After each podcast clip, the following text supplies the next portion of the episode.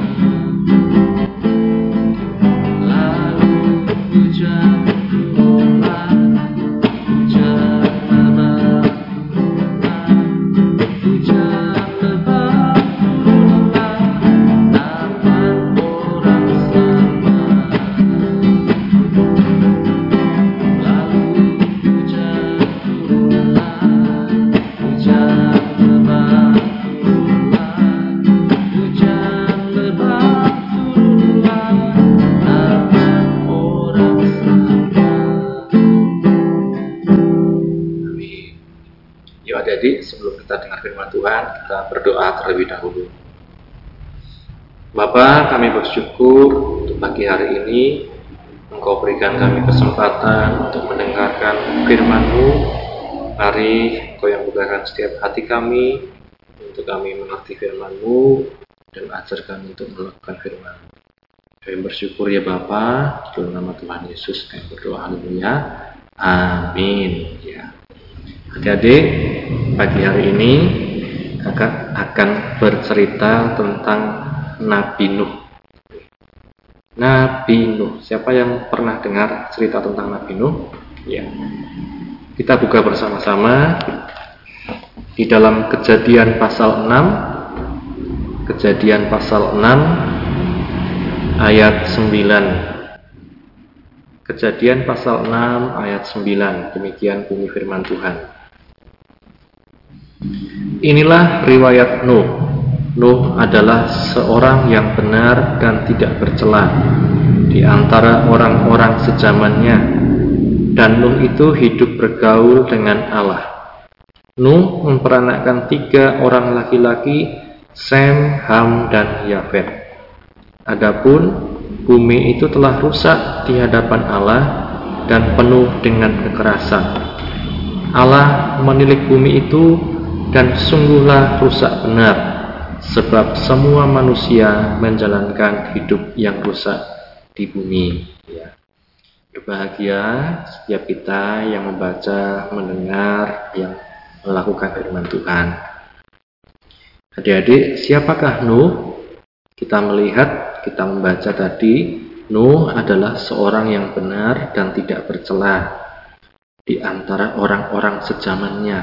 Ya. Ibaratnya seperti kita sekarang adik-adik, kita punya teman-teman satu kelas, punya teman-teman yang seumuran, punya teman-teman bermain dan lain-lain. Tapi kita dikatakan firman Tuhan seperti Nuh ya. Apakah kita adalah orang yang benar dan tidak bercela atau sama saja dengan teman-teman kita yang lain atau sama saja dengan orang-orang di luar kita. Ya, adik-adik yang lain nakal, kita ikut nakal. Yang lain eh, suka membantah orang tua, kita juga suka membantah orang tua. Yang lain suka main game tanpa kenal waktu, kita juga sama. Apakah kita sama seperti itu? Nah, belajar dari Nuh, kita melihat dia berbeda dengan orang-orang sejamannya berbeda dengan teman-temannya, berbeda dengan orang-orang sepantarannya. Karena apa? Karena dikatakan dia hidup bergaul dengan Allah. hidup bergaul dengan Allah artinya dekat dengan Tuhan. Ya. Lewat apa adik-adik? Kita bisa tiap hari lewat membaca firman Tuhan. apakah ada di sini yang setiap hari membaca Alkitab? Ya. Alkitab ini sangat penting adik-adik ya untuk kita terus bergaul dengan Allah. Kita tidak bisa melihat Tuhan secara langsung, tapi kita bisa membaca lewat firman Tuhan, bisa membaca lewat firman-Nya. Apa yang menjadi kerinduan Tuhan, apa yang menjadi keinginan Tuhan dan lain-lain. Apa yang benar di mata Tuhan, apa yang Tuhan tidak suka dan lain-lain. Nuh bisa hidup benar dan tidak bercela karena dia bergaulnya dengan Allah. Ya. Dengan siapa kita bergaul? Apakah kita sama saja dengan teman-teman kita yang lain, atau kita berbeda? Ya.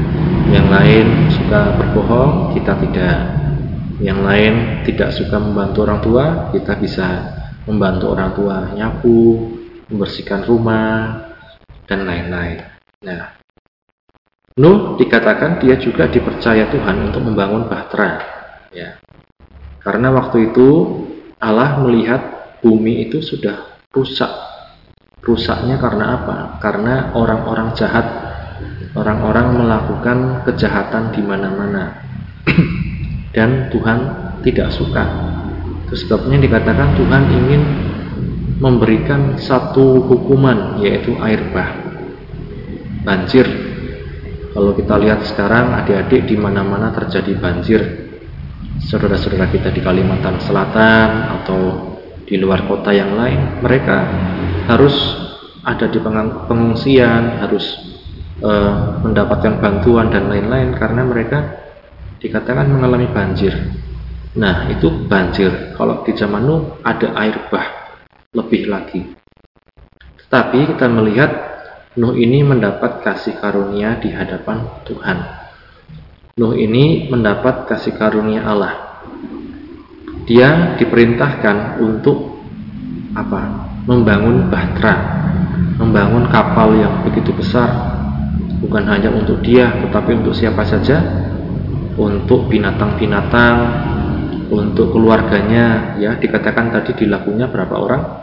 Tiga orang anaknya, tiga orang menantunya, dan Nuh bersama istri. Jadi ada berapa? Ada delapan orang ya. Nabi Nuh, istrinya, tiga orang anak, tiga orang menantu. Ada berapa?